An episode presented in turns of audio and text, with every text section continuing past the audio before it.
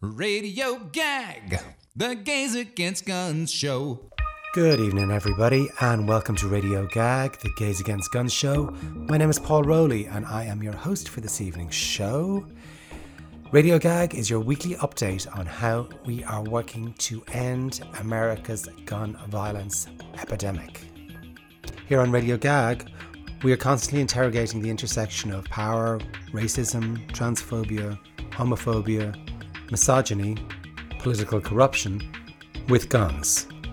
And this week we're taking a deep dive into what it means to divest of whiteness.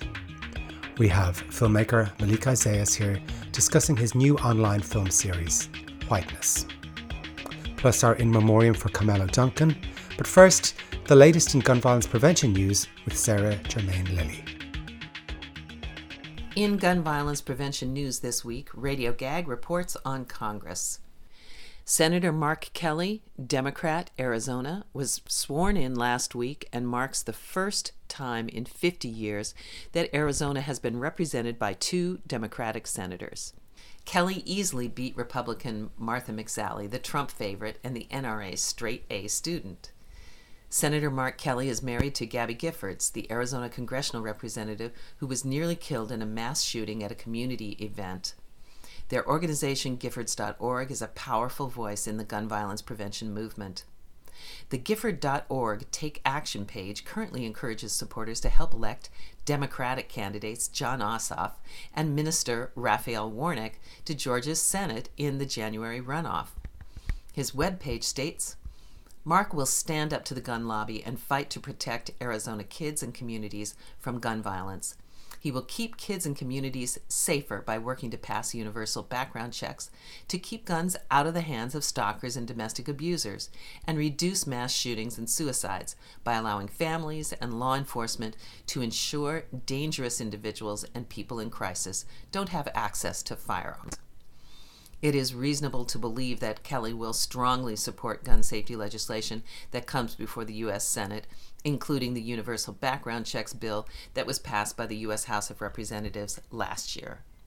And the Sunday New York Times included a piece by pro gun regulation Senator Chris Murphy on one thing we can do now to fix the gun violence epidemic. Senator Murphy asserts that passing federal background checks legislation is crucial to reducing the rampant homicides, suicides, injuries, and accidents caused by irresponsible gun ownership. He points out the widespread availability of guns for purchase through gun shows, the internet, and states that have lax gun laws. Murphy asserts that a large percentage of the crimes committed in cities like Chicago use unregulated guns background checks and waiting periods reduce the likelihood of guns being used in violent crime or suicide. And from California, Congressman Mike Taylor leads the House Committee on Gun Violence Prevention. He co authored the historic H.R. 8 background checks bill that Congress passed in 2019.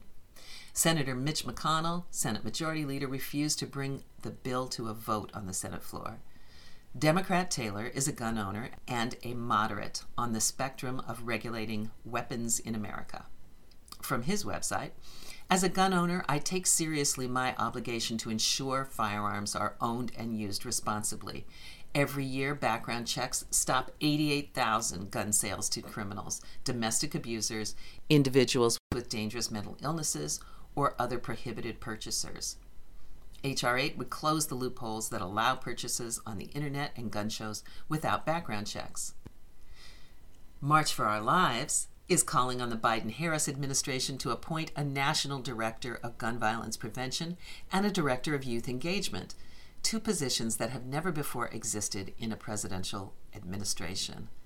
The March for Our Lives statement evokes the historic turnout among youth that contributed to Biden's presidential victory the Director of Youth Engagement would join the Biden Harris administration to sit on the Domestic Policy Council and advise the President and senior staff on issues of importance to young Americans. The National Director of Gun Violence Prevention would reflect the understanding that gun violence is a public health crisis and disproportionately affects our most vulnerable populations. March for Our Lives states that candidates who have been impacted by gun violence and who bring an intersectional approach should be considered. March for Our Lives was founded in 2018 by survivors of the Marjory Stoneman Douglas High School shooting in Parkland, Florida. 17 students and faculty members were killed in the tragedy. Since then, the group has led a massive youth led gun violence prevention movement and a national push in both 2018 and 2020 to register and engage young voters. That's the GVP News for Radio Gag. Thanks so much, Sarah, for this week's news. Next up, we have our In Memoriam, where we remember and honour a life lost to gun violence. In Memoriam, Carmelo Duncan. Carmelo Duncan was fatally shot Wednesday night in southeast Washington, D.C., as he was sitting in the back of his father's car. Carmelo was 15 months old. Police said it appears that at least two people opened fire as the car moved along Southern Avenue, striking it as many as 10 times. Carmelo was in his car seat beside his eight year old brother when bullets riddled the car, shattering the windows. Carmelo was hit several times, including in the head. He died soon after in hospital. He was the best baby ever, said his 28 year old mother, Takana Duncan on a GoFundMe page for the family. Tokana writes, My baby boy was such a beautiful blessing to my family. We love baby Mello so much. Me and his dad made sure he lived an outstanding 15 months. Carmelo is among the youngest homicide victims in the district in 2020, and the youngest to be fatally shot in a year when gunfire has pushed the number of killings to 187 the highest in the nation's capital in 15 years. He's never going to grow up, he's never going to go to school, said John Ayala as he gathered with community members for the vigil at the intersection where Wednesday's shooting happened. Ayala himself lost his 11 year old grandson, Davon McNeal, earlier this year to gun violence. Other cities across the country have seen similar spikes in homicides and shootings, including here in New York where homicides are up 37% this year, in Philadelphia, where they've jumped nearly 40%, and in Atlanta, with a 42% increase. Illegal guns travel into cities such as New York from states with weak gun safety laws and find themselves in our communities, especially in communities of colour, communities where there are very rarely any gun stores. You're listening to Radio Gag, the Gays Against Guns show here on listener sponsored commercial free radio WBAI. My name is Paul Rowley and we are here every Tuesday evening at 6:30 bringing you the latest in gun violence prevention news. So in a way this in memoriam brings us into our special feature this week. 4 years ago, Donald Trump lost the popular vote for the first time. Yet the archaic electoral college system enabled him to become president. And as talk of Russian bots and unlikability circulated, it was clear to many of us that the reason Trump came to power was because so many people who were okay with his racism voted for him. Here in Brooklyn, as across the country, people came together to figure out how they would focus their activism over the next four years. One such group, of which I'm a member, is Brooklyn Filmmakers Collective, a supportive community of documentary and drama filmmakers. We committed in that moment to using our skills, access, and resources as artists to work together to tackle the Trump regime head on and the intersecting forces of racism and bigotry that had lifted him into power.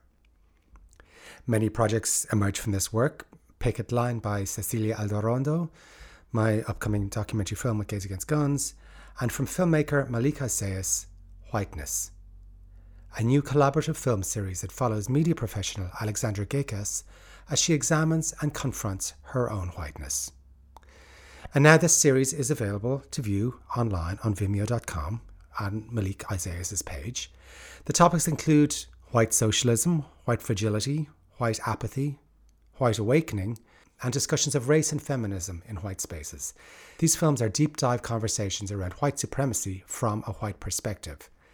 This is not entertainment. These conversations are meant to pull back the veil on structural racism. I am so happy to have on the show this week both Malik and Alexandra to speak to us about their experience in collaborating on this series of films together. Hello. Yeah, how are you doing, Malik? I'm good. Thank you for doing this, and thanks for the series. So, do you want to start introducing yourself and telling us a little bit about your work and then this project in particular? Well, my name is Malik. I am a, a filmmaker and social worker by trade. This project came about after the the election, and I felt, you know, one way that I can empower myself to kind of make sense of Trump's election was to kind of explore, you know, why people would support his policies even after he's said he's going to do exactly what he's going to do. And so I wanted to understand that in an intellectual way and not just an emotional reaction. I want to kind of dig deep down into the psychology of defending this caste system at the cost of the country itself. And Alexandra, how did you end up collaborating with Malik on this project? My name is Alexandra Gikas, and I used to work in media I, until last August. I was a journalist, um, an editor, a writer. And when Trump won, uh, I understood the misogyny really clearly, but um, it took me a minute to catch up to the anti blackness that was a response to the Obama administration. And a mutual friend sent out an email saying that she knew a filmmaker who wanted to interview white people who were doing that kind of work kind of divesting from whiteness. I knew a lot of white people wouldn't be willing to do that. It's a very risky thing for white people to talk about whiteness. It's part of the way that whiteness functions. And so I felt like it was something that I could offer just the willingness to talk about it for him with him on camera. Okay, great. So you two kind of came together through this project. That's that's really interesting. You know, something that you said there, Alexandra, I think is something that this kind of anxiety, you know, you're not even supposed to talk about like whiteness as as a thing that really even exists, right? Talk to me a little bit about that. I know that what I've been taught is that one of the functions of whiteness is in America is we don't talk about whiteness. We talk about blackness. We talk about black people. We we we investigate and dissect and and it's part of the sort of common culture and and whiteness is sort of this like this invisible foil behind that and then also there's sort of the unspoken etiquette the rules that it's rude it's you know it's, it's impolite it you know these are all ways that whiteness functions to shut down that conversation. And if you don't talk about it then you can pretend it doesn't exist. When the real problem with racism or one of the real problems with racism is whiteness. It's not blackness it's whiteness. And it's this construct of whiteness that's been created and defined to create all of these structures of injustice that we have and so one of the ways it survives is by is by us not talking about it. Yeah my partner is african american and we've been together for about nine years and i mean we talk about race in inverted commas all the time but it, it took me a while to learn that when we were talking about race we were really talking about whiteness. The stuff that he has to go through on a day-to-day basis as a person of color in the us another thing that you talk about um, you know in terms of your own family you know, saying that you came from like a Greek background, like like hard working class, and you know, me as a queer immigrant, I feel there's many ways that we can kind of collude with that denial of whiteness by kind of saying that we belong to some type of oppression that therefore, you know, excludes us or gives us like a get out of jail card or something. You know, I think that's super interesting as well. Is that something that you you kind of came to terms with also making the project? Yeah, I mean, I think there's a lot of points in the documentary that Malik actually pointed out to me where I would say I'm not white white. And that sort of that comes from, you know, I think that there's two sides to that. One is that I've worked to, to divest my identity from whiteness. So in that respect, I'm saying that even though I have white privilege, I I'm not invested in whiteness. I'm Greek, I'm American, I'm from Chicago, I'm all these things.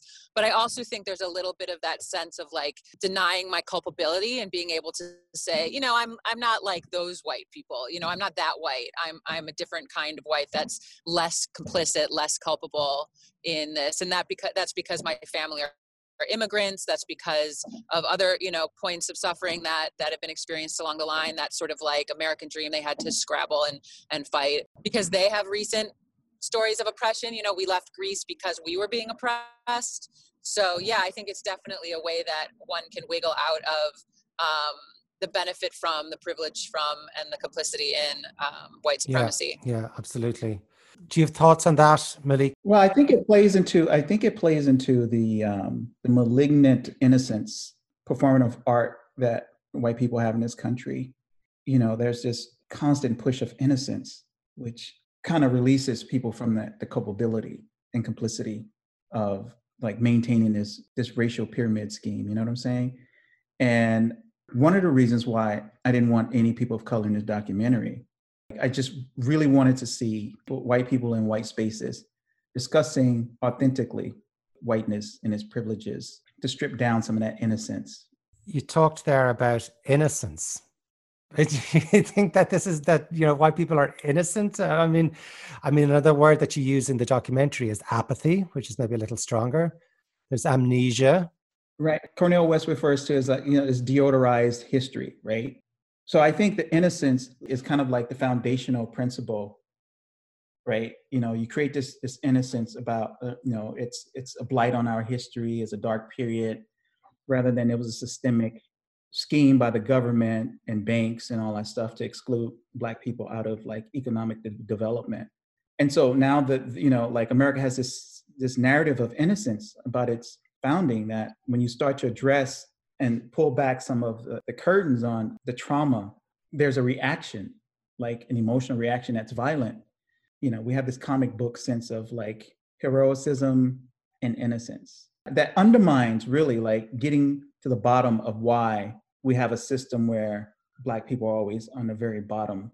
To respond to that i think part of what's happening too is that we are renegotiating our terms as far as how we talk about race and that's very difficult for a lot of people because in the present to some extent amongst white people and then when we're looking back we look at these moments in our history you know slavery the civil war jim crow the civil rights movement. We look at we look at the only the most extreme examples of white supremacy.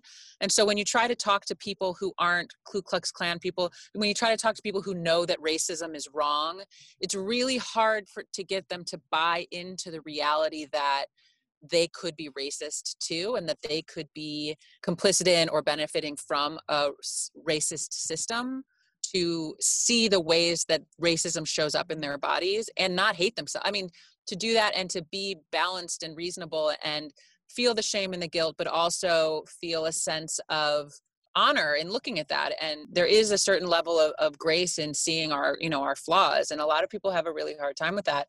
I saw somebody say someplace there's no such thing as a not racist white person in america but you can be a anti-racism racist white person in america that all white people have racism in America and but what we can do is identify and recognize that we have racism be very you know in our in our conditioning and to work actively to against racism and against these systems. And it's very hard for a lot of white people to understand that in the existence of or in the in the pre-existing framework of what racism is and isn't in this country.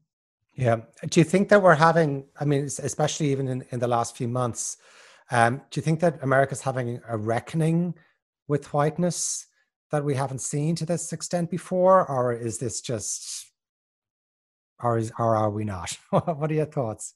I, I think it's I think it's more of the same. I think you know, like there's this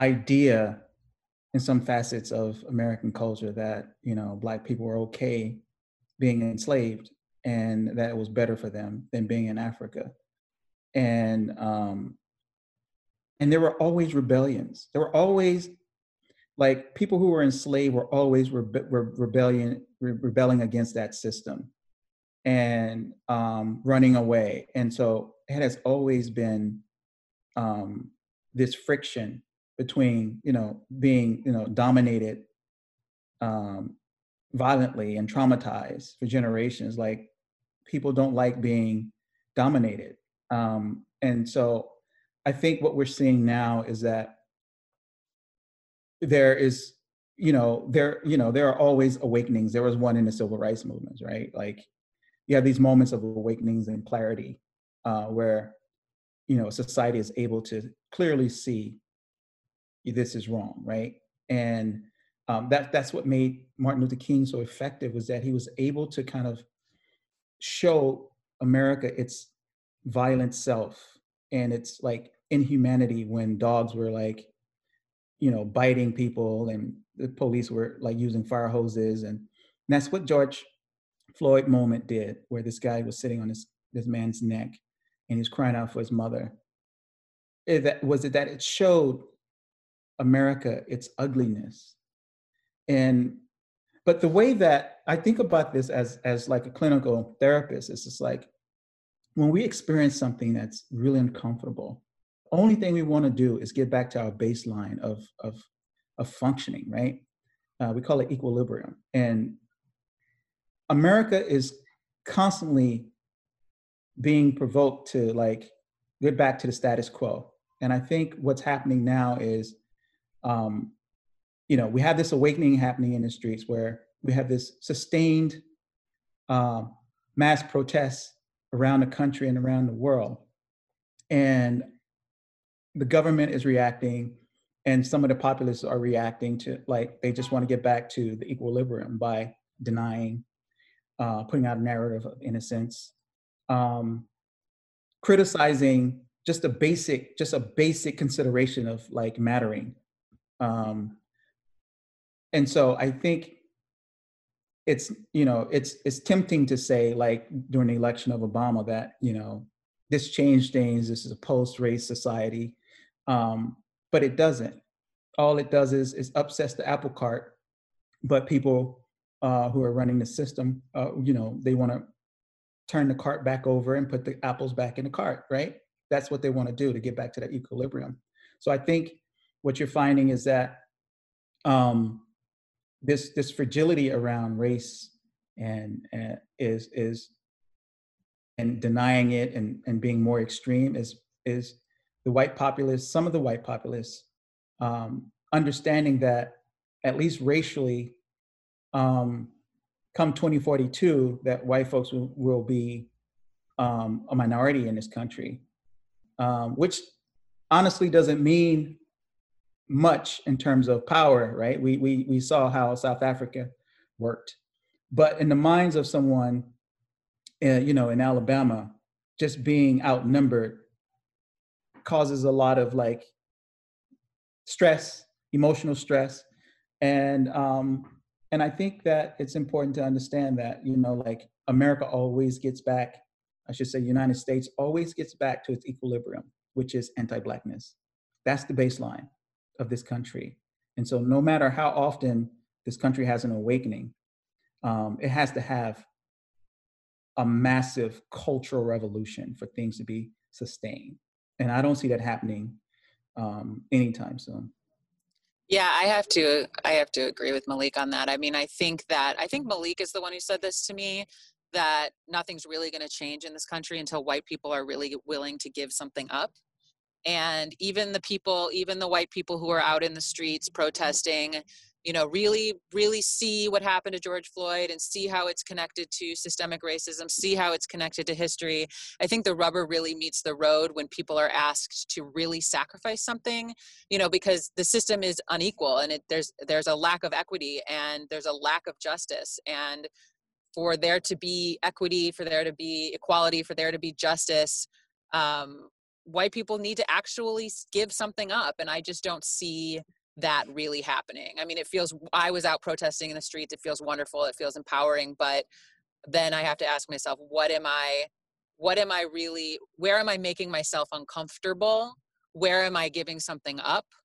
Um, where am I taking up less space and giving more space to Black people? Where am I risking myself people who want to be allies really need to be willing to because it's a real risk it's an actual risk to a person's financial family social relationships physical health to actually stand up and speak truth to power and most white people are not really willing to do that. The and it, and so I, I see this as maybe moving the ball forward a little bit but not being that moment of real change. Yeah absolutely but and if you're not standing up to it you're supporting it basically.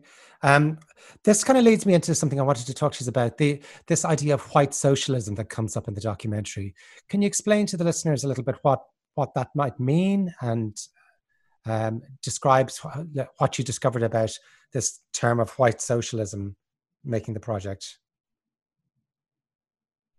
Uh, Alex, you want to go first, and I'll follow up. Yeah, I mean, my I'm not an economist, um, but my understanding of it is that there's all of these systems that that to some extent give Americans the th- white Americans the things that um, one could say are socialist um, benefits. You know, healthcare, um, property, public you know education things like that and they're all really things that, that you need to either be able to buy your way into which is and and financial resources are certainly dominated by white people in america or you need to have access to through relationships through um, these certain um, touch points like a specific kind of education or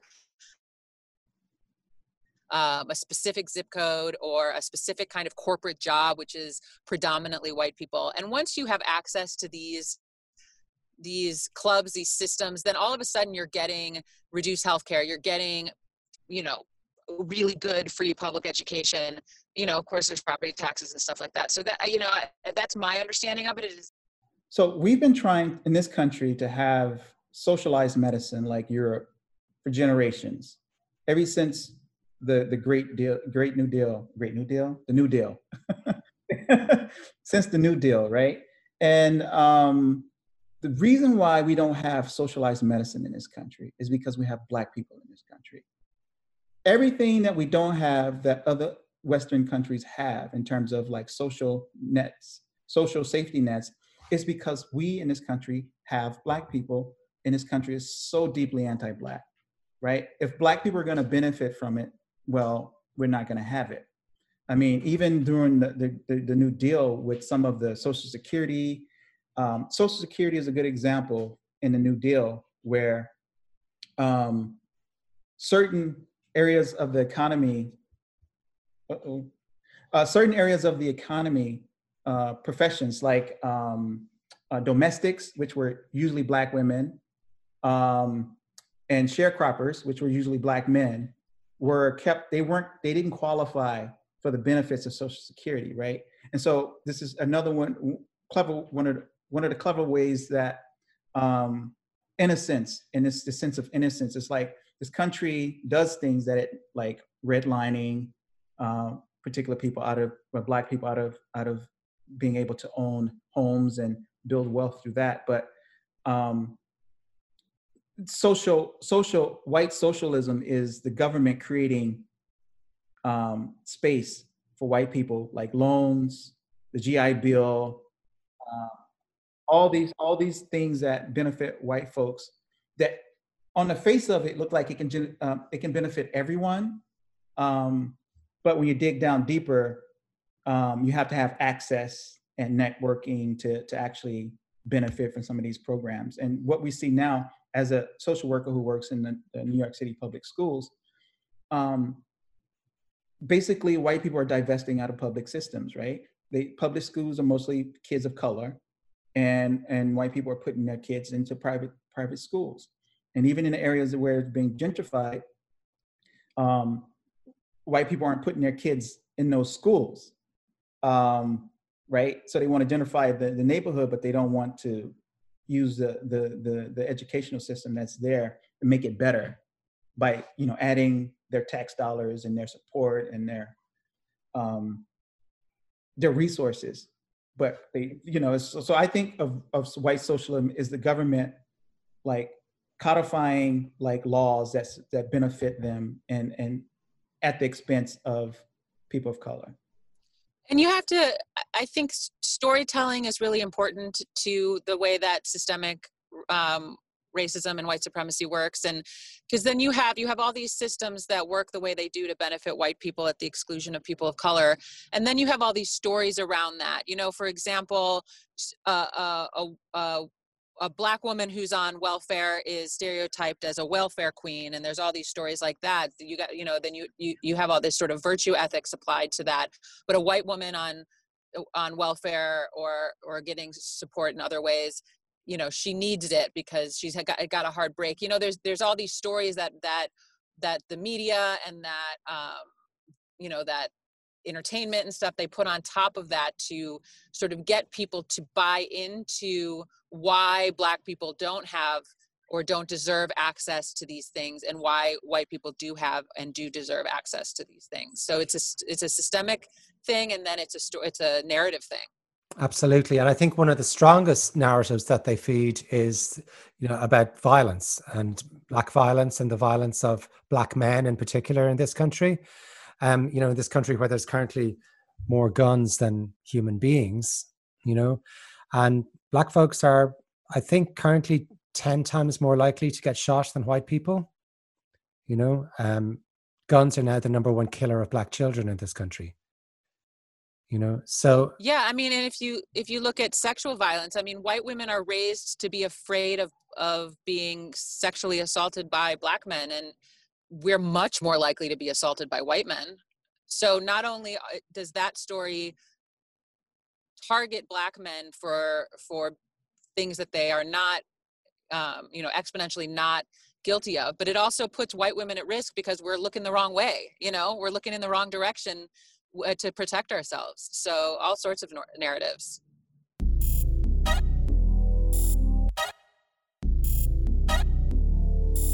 You're listening to Radio Gag on listener sponsored WBAI, and we are talking with Malik Isaias and Alexandra Gikas about their collaborative documentary project on whiteness. To watch Malik's work, check out his website, malik.nyc, and to watch the films on whiteness, go to his Vimeo page, search for Malik Isaias, that's I S A S I S. And all these links are included in the show description for today and the show archive on the WBAI website. Because it's the gun violence show, I'd love to talk about the gun violence just for a second, particularly chapter three, where um, you have Philando Castile's girlfriend do you want to talk a little bit about describe that for our listeners, Malik, and like how, how it was you came to choose that footage? And it's called White Apathy. I mean, it's such a powerfully disturbing section in the film. Do you want to talk a little bit about that for us? So it's basically right after Philando gets shot, his partner and his partner's daughter are uh, held in custody in the back of the car. Now, this is after this man was shot for legally carrying his concealed weapon. And his partner was handcuffed and put in the back of a car with her six year old daughter. So I wanted it to be just straight, no commentary. We're just observing. Um, and what we see is like the inhumanity, a victim being handcuffed and traumatized. Like you had a mother and a daughter both traumatized. And you had a, a child caretaking her mother and telling her mother, you know, don't say this or they might shoot you. And the cops interacting with her in this detached way, very dismissive. And, and, and so I just really wanted that to just, I really wanted the piece to speak for itself. No, please don't. I don't want you to get shooted. Turn around, grab something real quick. Mom, Daddy, they not gonna shoot me, okay? But you scared. I'm already in handcuffs. Don't take them off. If you like, take them off and you You know, get everything's That's fine. 694. You're gonna put a 692. Take a boy thing. I wish this town was safer. The other towns we was living in. That's true. I don't want it to be like this anymore. Tell that to the police, okay? When they come, okay? Tell them you wish that they didn't have to kill people. It's so bad. It's just, it's so, the, where the, when the kid is just pleading with her mother, it's like, please be quiet or they're going to kill you. It's just, Well, and the fact that that white police officer thought that he was the one in danger, even though he just shot their partner who had done nothing wrong and had shown no no signs of violence and had even warned the police officer that he was holding a gun that he had um, a license for just like all these you know gun people think they should have the rights to although they don't mean black people but this police officer still thought that he was the one who was in danger enough to to treat them that way and of course the NRA said absolutely nothing afterwards. Usually they're quick to, if somebody walks into a church and shoots up a bunch of white people, and there's somebody there with a gun that shoots the the killer dead after they've already killed 10 people, the NRA were like always trot out this narrative of the good guy with the gun that saved all these lives. right. This is a, a this is a theme with the nra right? Because in in 67 what happened when the uh, black panther party were legally carrying to protect themselves ronald reagan passed a law that the nra supported to ban open and carry. Nra actually supported that. As soon as they saw black people on the Capitol steps with guns. That was it. Well, and that's a really good litmus, I think, for white people who think that they're not racist or don't have, you know, anti-blackness to to do is go online and look at the look at the um, images of the white men in the spring who were on the Capitol steps in Michigan and whatnot, very heavily armed, and really check in with your body and how you feel and are, how afraid you are and, and what your concerns are, and then go. There were some groups of black men who were doing that. Um, I don't remember what state. I think maybe Wisconsin. They were the same, you know, license to carry, not breaking any gun laws. And how, what's your response to that? Because it's clear that you know white people are are don't mean black people when they talk about gun rights and that they have a very different feeling and that's it, it, doing things like that is a really good way to check in on on your own internalized racism thank you thank you both so much for taking the time to do this and thank you this work really appreciate it Yes, special, special thanks to Malik and Alexandra for joining us this evening. To watch these films, go to Malik's website, malik.nyc, or look him up on vimeo.com. Malik Isaias, I S A S I S. And to find out more about Gays Against Guns, go to gaysagainstguns.net or find us on social media, Gays Against Guns NY on Facebook, on Instagram, or Gag No Guns on Twitter. And we leave you, as we do every week, with our political singing quartet, Sing Out Louise. Thanks for listening. We'll be back next Tuesday at 6.30. So